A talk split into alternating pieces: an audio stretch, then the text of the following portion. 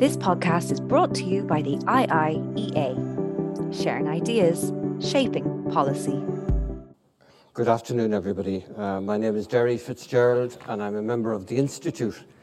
Um, it is my pleasure to welcome our speaker today, Mr. Adam Bugajski.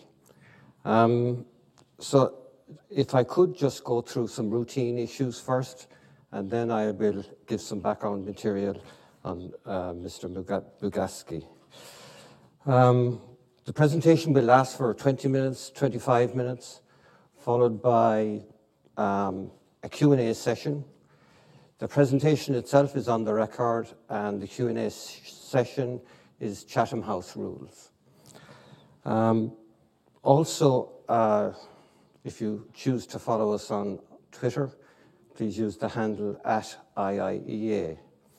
And one final uh, request, if I could, if you have a question, please raise your hand so we can pick you up. And if you could identify yourself and give us any affiliation that you have. Thank you. Now, Russia, Russia's ongoing invasion of Ukraine has dramatically changed the European security equation prompting many European countries to reprioritise security and defence policy. Poland has been among the EU's largest contributors of support to Ukraine in its defence against Russia's unprovoked war of aggression. Furthermore, as one of Europe's top military spenders in terms of GDP, Poland is playing a growing role in European security dynamics, both at the EU and the NATO level. In his address today, um, Mr. Bugajski, Bugajski will address and discuss the impact of Russia's war on European security from the perspective of Poland. And if you could indulge me a little bit more, I'd like to say a few words on Mr. Bugajski himself. He was appointed as the Security Policy Director at the Ministry of Foreign Affairs uh, of Poland in November 2019.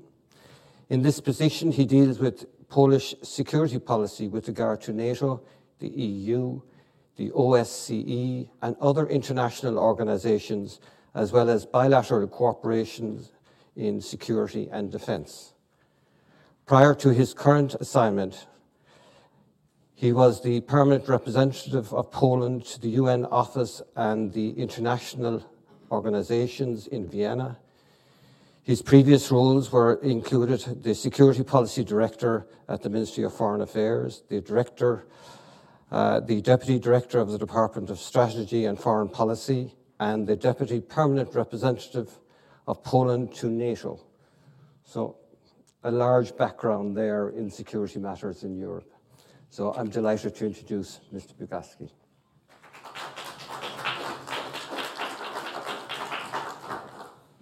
Uh, Thank you very much. Uh, good afternoon, ladies and gentlemen. Um, General, thank you for the uh, introduction, and I would like to uh, thank all of you for uh, gathering here uh, and the staff of the Institute of, of, International and European Affairs for inviting me to uh, speak today. I'll be ha happy to present and also to discuss um, the Polish perspective on security in Europe in a rather difficult time of, of war. Um, on February uh, 24th, 2022, um, the European security architecture crumbled down.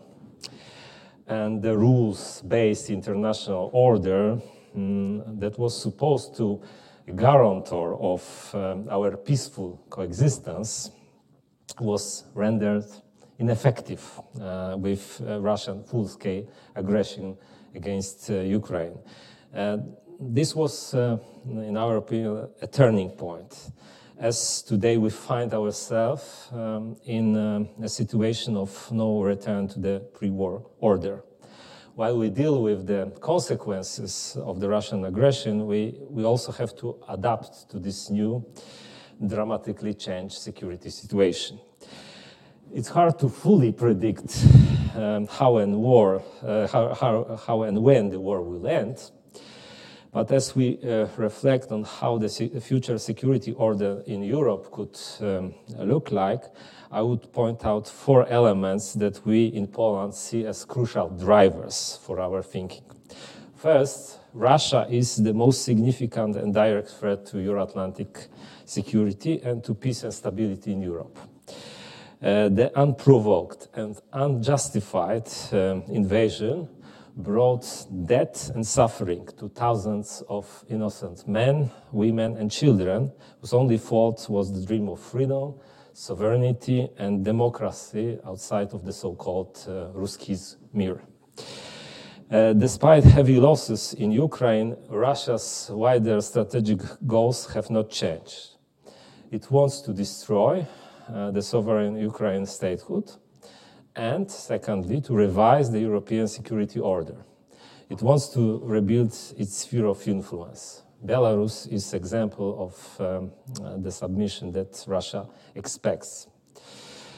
Uh, although it is tempting to assume that distance breeds safety, it is not so in case of Russia. Moscow uh, wages war by any means available, be them open or clandestine. For example, Russia, uh, for Russia, everything can be weaponized energy, food, information. Thus, Russia will continue to pose a threat to the whole Europe and, in consequence, to the world at large in the foreseeable future.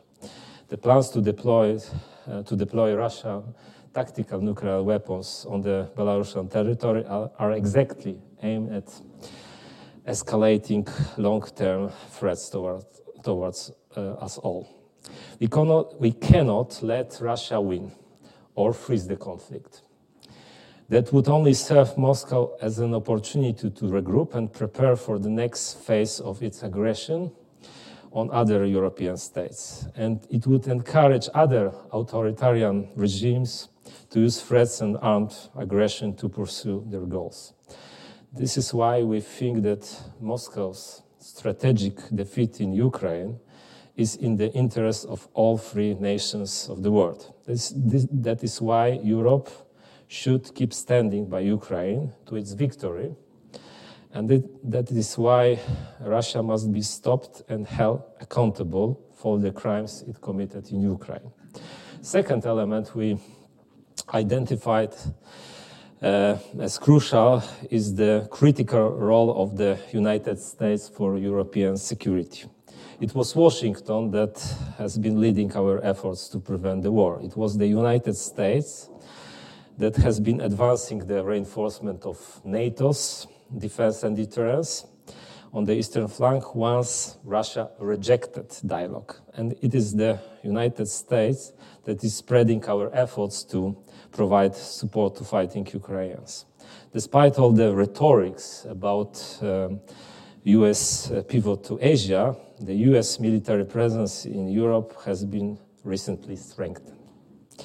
Europe should build strategic partnership with the United States and not look for strategic autonomy from the US in security uh, matters. But partnership is a relationship of equals a strong and capable Europe will be an attractive partner for the US, a partner with which Washington can and should share the responsibility for peace in Europe and for preserving the rules based international order globally. Third, the war reinforced the relevance and credibility of NATO. The commitment of, uh, of collective defense proved to be the best guarantee of security of members of the North Atlantic Alliance. This was underscored really in a spectacular way by Finland and Sweden, walking away from their well 200 year policy of non-alignment and thus joining NATO. Specific provisions of the Treaty on European Union could not satisfy those countries' need for safety and security. It was only the Article 5 of the Washington Treaty and NATO member states' potential that had the necessary strength. Poland gladly welcomed the, the, uh, sovereign decision of those states to join the alliance. Finland is already a member of NATO, Once Sweden joins the alliance, 96% of the European Union population will live in a NATO country and therefore will be protected by the provisions of the Washington Treaty. Fourth observation that is guiding our strategic thinking is uh, the necessity to build upon the exemplary complementarity of NATO and the, the EU demonstrated in response to a common threat. Both organizations have worked hand in hand and have made best use of the instruments at their disposal to address the developing situation. While NATO ramped up its def defenses to deter the threat to European territory, the European Union imposed sanctions on Russia and Belarus and provided support to Ukraine. For the first time in its history, the EU decided to purchase and deliver military equipment to support a state in its struggle with a military aggression. Within a couple of months, it set up a military training mission for Ukrainian armed forces. Those were really breakthrough decisions that will further mark the development of the CSDP of the EU.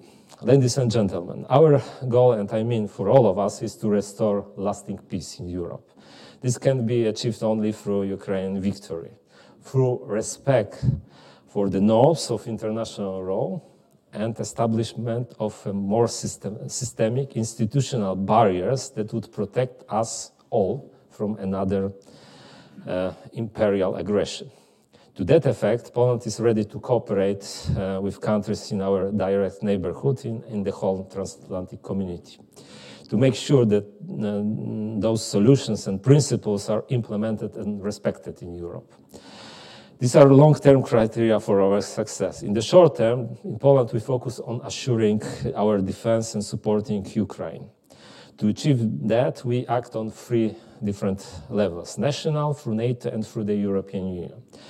Our national efforts focus first and foremost on investing in our own security and defense. We have launched an, an unprecedented program of modernization of our armed forces we are procuring most advanced fighter jets, helicopters, tanks, frigates, and artillery systems. We are restoring military bases in eastern uh, part of the country with aim at increasing the number of troops in the coming years. Those plans are matched with necessary increase in the level of defense spending. We will be spending at least 3% of GDP per year on uh, defense in the coming decade. Due to immediate uh, needs of our military, this year those expenditures will reach over 4% of GDP. NATO is the most fundamental pillar of our uh, defense in the international context. Therefore, the adaptation of NATO's defense and deterrence posture to the new reality remains our priority. In 2016, uh, the alliance has established an enhanced forward presence in Poland, Lithuania, Latvia, and, Lat- uh, and Estonia. It was the last year uh, that marked a real turning point in NATO's approach to defense of the eastern flank. NATO accelerated the process of its military adaptation in order to respond to the threat from Russia. It established additional battle groups on the eastern flank and significantly increased the number of Allied troops present along the whole flank. The adaptation continues. After the horrors of Russia uh, atrocities in Bucha, uh, in Irpin, and Mariupol, Poland's priority is to ensure that um, the alliance deterrence and defense posture is robust enough to prevent any potential aggression aggressor from in, intrusion on Allied territory. We hope that by the upcoming NATO summit in Vilnius, we will have in place most of the elements to achieve that goal. We need, for example, the data defense plans, more military uh, capabilities, prepositioned uh, equipment, and faster reaction uh, time. Uh, the new reality will also require the European Union to adapt. I have already mentioned the potential the war in Ukraine woke up, woke up within the uh, security and defense policy of the EU. We, we have to build upon that to further support Ukrainians in defense of their country and defense of, Europe. The EU should also plan for the recovery and reconstruction of the, of the country after the war. We have to recognize that we have a strategic interest in bringing Ukraine to European Union eventu- and eventually to NATO to effectively anchor it in the Euro-Atlantic structures. Ladies and gentlemen, uh, the Russian war of aggression has a fundamental impact both on the security of uh, on the security and everyday lives of Polish people. While some of our Western partners may still find this war to be a distant matter, countries neighboring Ukraine are faced directly with consequences. Several millions of refugees found shelter in Poland uh, and acquire necessary medical care in my country. Uh, currently, there are probably more than uh, two and a half million uh, Ukrainians on our soil. Uh, 200,000 of Ukrainian children are integrated into the education system. At the same time, uh, being given an opportunity to continue virtual classes in uh, Ukraine. While the integration of Ukrainians is progressing smoothly, it still comes at the cost to our economy. Thus, bringing this war to an end is our priority. And the only way to do this is through uh, Ukrainian victory and Russian defeat. To that end, Poland is a key donor of military equipment. Our defense support to Ukraine has amounted by now to more than 3.5 billion euros and is ongoing. Since the beginning of the war, we have donated over 350 tanks to Ukraine. We led a wide Leopard coalition aimed at quickly assembling and equipping two Ukrainian tank battalions. And our decision to transfer our MiG-29 uh, fighter jets was another important step in the field of military assistance to Ukraine. Upon our initiative, the European Union set up a military assistance mission for Ukraine that has already trained more than uh, 15,000 um, Ukrainian soldiers. Poland is hosting uh, the mission's multilateral operational command, as well as providing training for the largest number of Ukrainian soldiers out of all EU countries. We see those actions as a necessity to help Ukrainians, but also as an investment in our own future and the future of whole Europe. But as the outcome of the war in Ukraine will have a fundamental impact on security of all of us, this is a fight all of us need to actively join in, in whatever capacity we can. We should all here in Europe act together and in solidarity to assure the advancement of imperial aggression is halted in Ukraine and by Ukraine in order to restore peace and security on our continent. Lastly, on a personal note, uh, last Friday I was in Kiev and held consultations with my Ukrainian counterparts. And really, I keep my fingers crossed for their, their plans and hope the uh, military efforts will be fully successful, bringing this barbaric war closer to an end. Thank you very much. This podcast is brought to you by the IIEA, sharing ideas, shaping policy.